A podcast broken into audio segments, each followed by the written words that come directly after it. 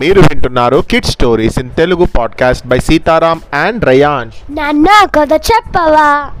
Hi Reyansh చాలా రోజులైంది కథలు చెప్తుంది కదా?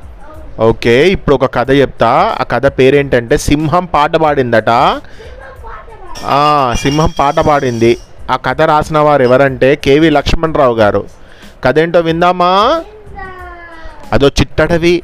వేటాడి అలసిపోవడంతో నిద్రపోయిన సింహానికి సాయంత్రం పూట మెలుకో వచ్చింది.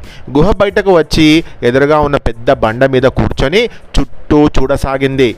తనకెదురుగా చెట్టు పైన ఒక కాకి కనిపించింది. దాని దగ్గరికి పిలిచి మధ్యాహ్నం ఆహారం ఎక్కువ తిన్నాను. వేటలోనూ బాగా అలసిపోవడంతో నిద్ర బాగా పట్టింది అని చెబుతూనే ఆ ఆ అంటూ కూని రాగాలు తీయసాగింది.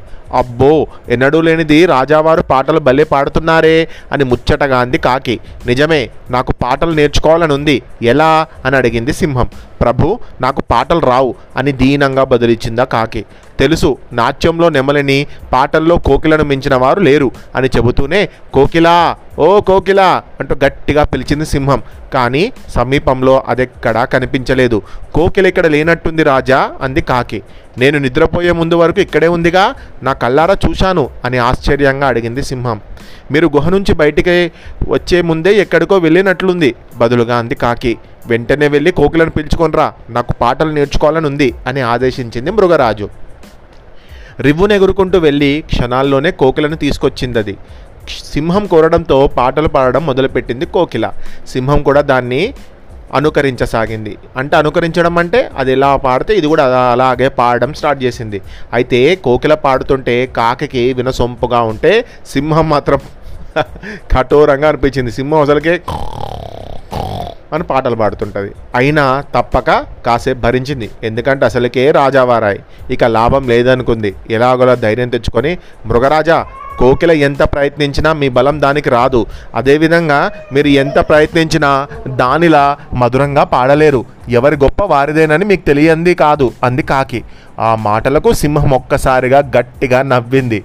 తప్పుగా మాట్లాడితే క్షమించండి ప్రభు అంటూ కాకి కాస్త చిన్నబుచ్చుకుంది. అప్పుడు సింహం నవ్వుతూ ఉదయం ఈ కోకిల తన గుడ్లను నీ గూటిలో పెట్టుకుంటానని దీనంగా అడిగింది.